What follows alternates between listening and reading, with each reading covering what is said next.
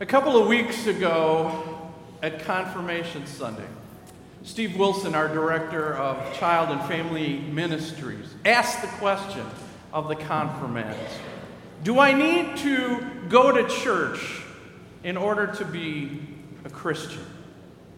You know, he answered that incredibly well as he talked about the design of the building, if you remember, calling it the nave, like a ship, the structure, and how being out on the water on your own without being in a ship, you will eventually drown.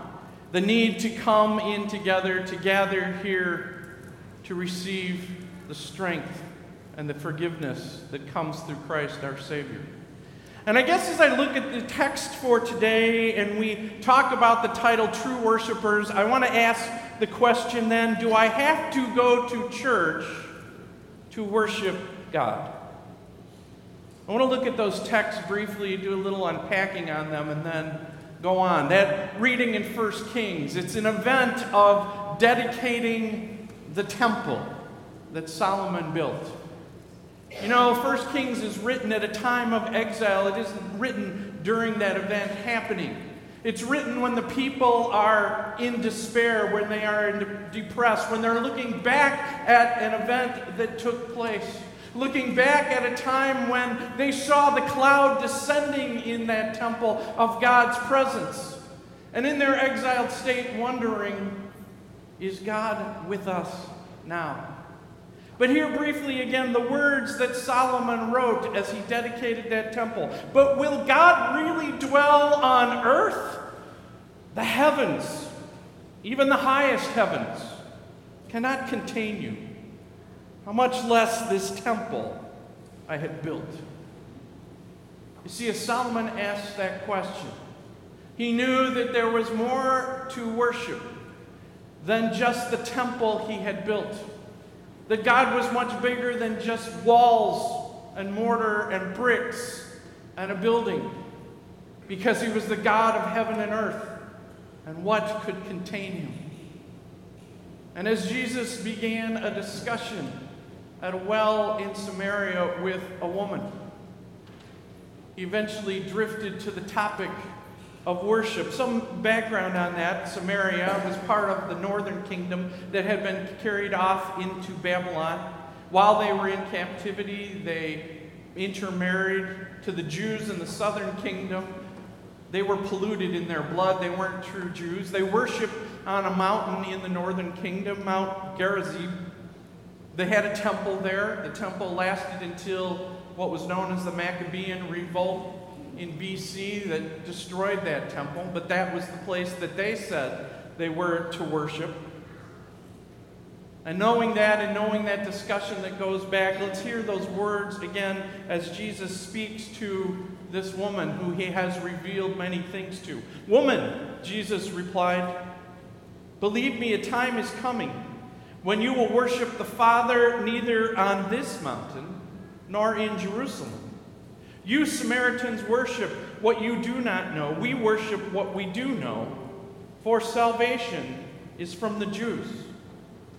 Briefly, there, what Jesus is pointing out to her is that the Samaritans had lost sight of what Solomon had been praying in the temple, those long prayers to say, Lord, now fulfill your promise to your servant, my father David, that the line of Messiah will come through David. They had forgotten that that worship was going to center around the Messiah who was to come. And that it wasn't about the place of worship on Mount Gerizim or in Jerusalem. It was about the one whom God had sent. And Jesus goes on, yet the hour is coming and has now come when the true worshipers will worship the Father in the Spirit and in truth for they are the kind of worshipers the Father seeks. God is spirit, and his worshipers must worship in the Spirit and in truth. Spirit and truth. That's what Jesus tells us true worship is all about. You know, sometimes there's a word that seems to get substituted a lot for worship. It's the word religion. I want to look at that word for a moment, the definition that Webster says about religion a particular system of worship and faith. And if you would look at that word system also in the dictionary, a set of connected things.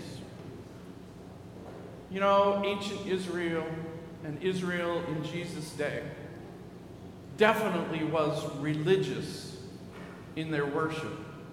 They had times and places and rituals and orders and actions that they went through in order to, as they thought, worship God.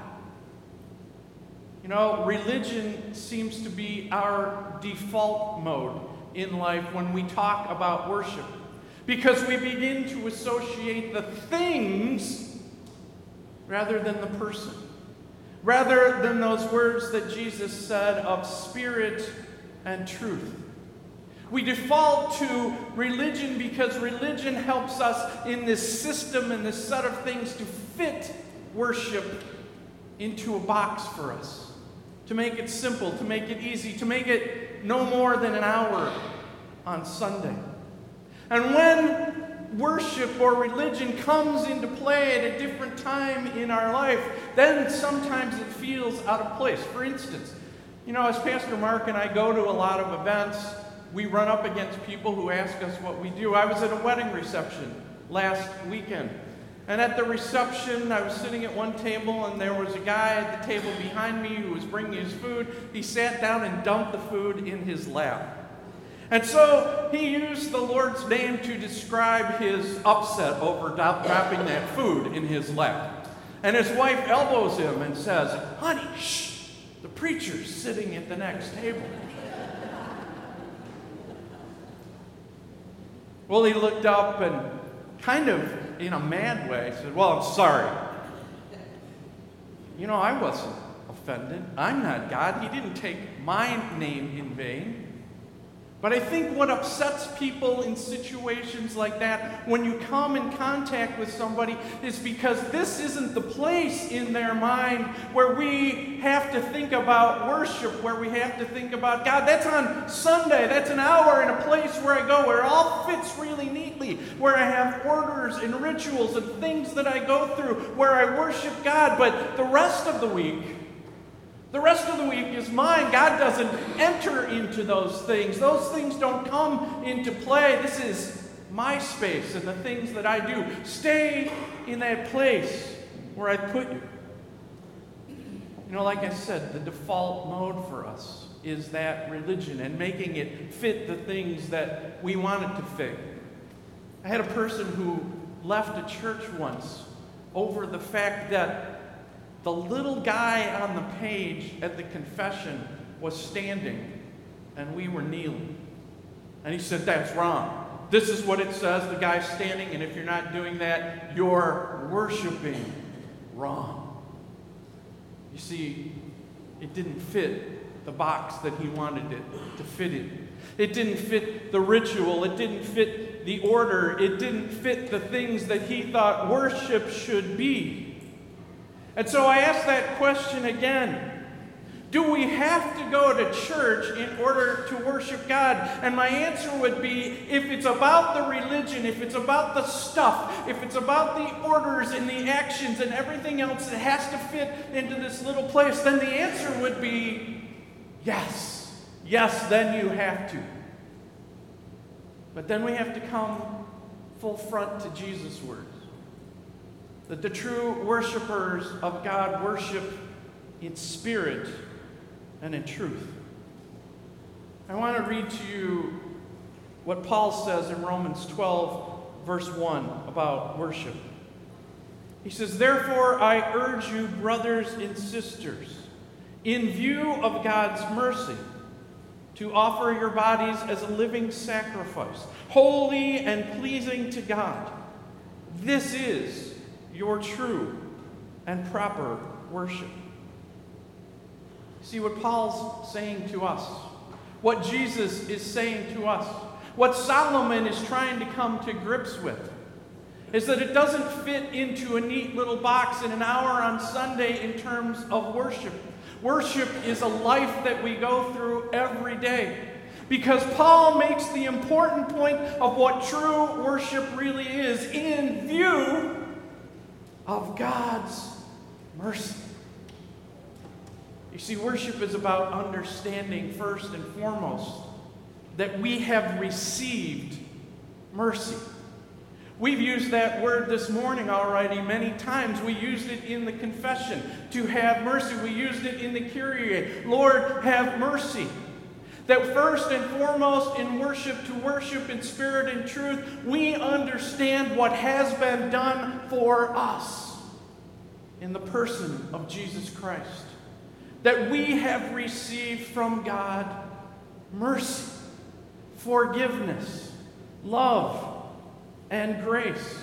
And that is why we worship in spirit and in truth. Because that person who has given us mercy, Jesus Christ, is the one who has brought us into the presence of the Father, who has given us the inheritance through baptism to make us children of the Father, and who has given us that spirit that calls us to worship in the truth of His Word.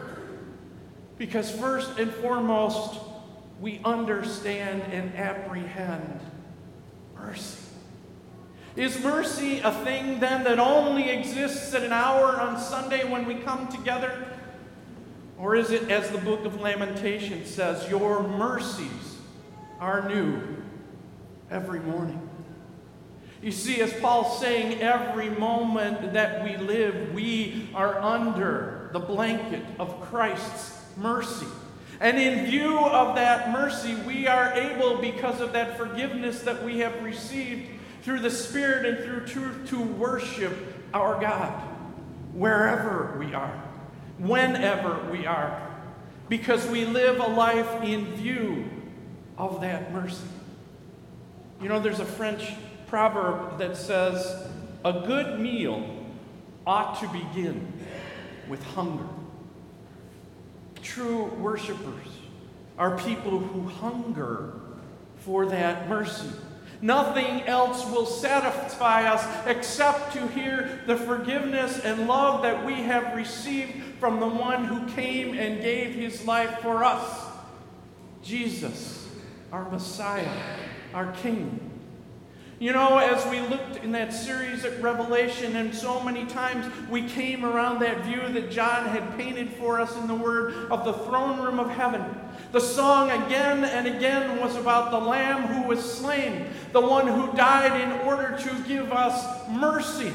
That worship is about Jesus and his forgiveness. And that is what we celebrate, and that is what we come together to lift and to praise his name because we have received it first from the one who died to give it to us. We come here into this place in this hour on Sunday to celebrate that mercy, but it isn't the only place that we receive it. We come here to celebrate the gifts that He has given us as the people of God, to be hungry and to be fed as we will be today on the bread come down from heaven, the bread of life, Jesus' very body and blood. Mercy given to us. Forgiveness, once again, we come here to celebrate being bathed in the waters of our baptism. Again, mercy, forgiveness washed over us. We join the church throughout all time and space as we worship the Lamb who has given us mercy. And we praise the one who died to give us eternal life. Do I need, do I have to go to church in order to worship God? No. But I need to first and foremost understand that to worship God, I have received first from Him mercy through Jesus Christ. Mercy that's new every morning. Mercy that washes away the slate of my sin every day, that I start anew in Jesus Christ, the one who died and rose again for you and for me. You see, we worship in spirit and in truth of that mercy, the truth of the word that tells us about what Jesus has done for us and everyone, and the spirit that leads us to respond to that mercy in praise and adoration. May we never be a people that call ourselves religious in our worship. May we be people who always know the truth of the mercy in our worship that comes through Jesus, our Lord and Savior. Amen.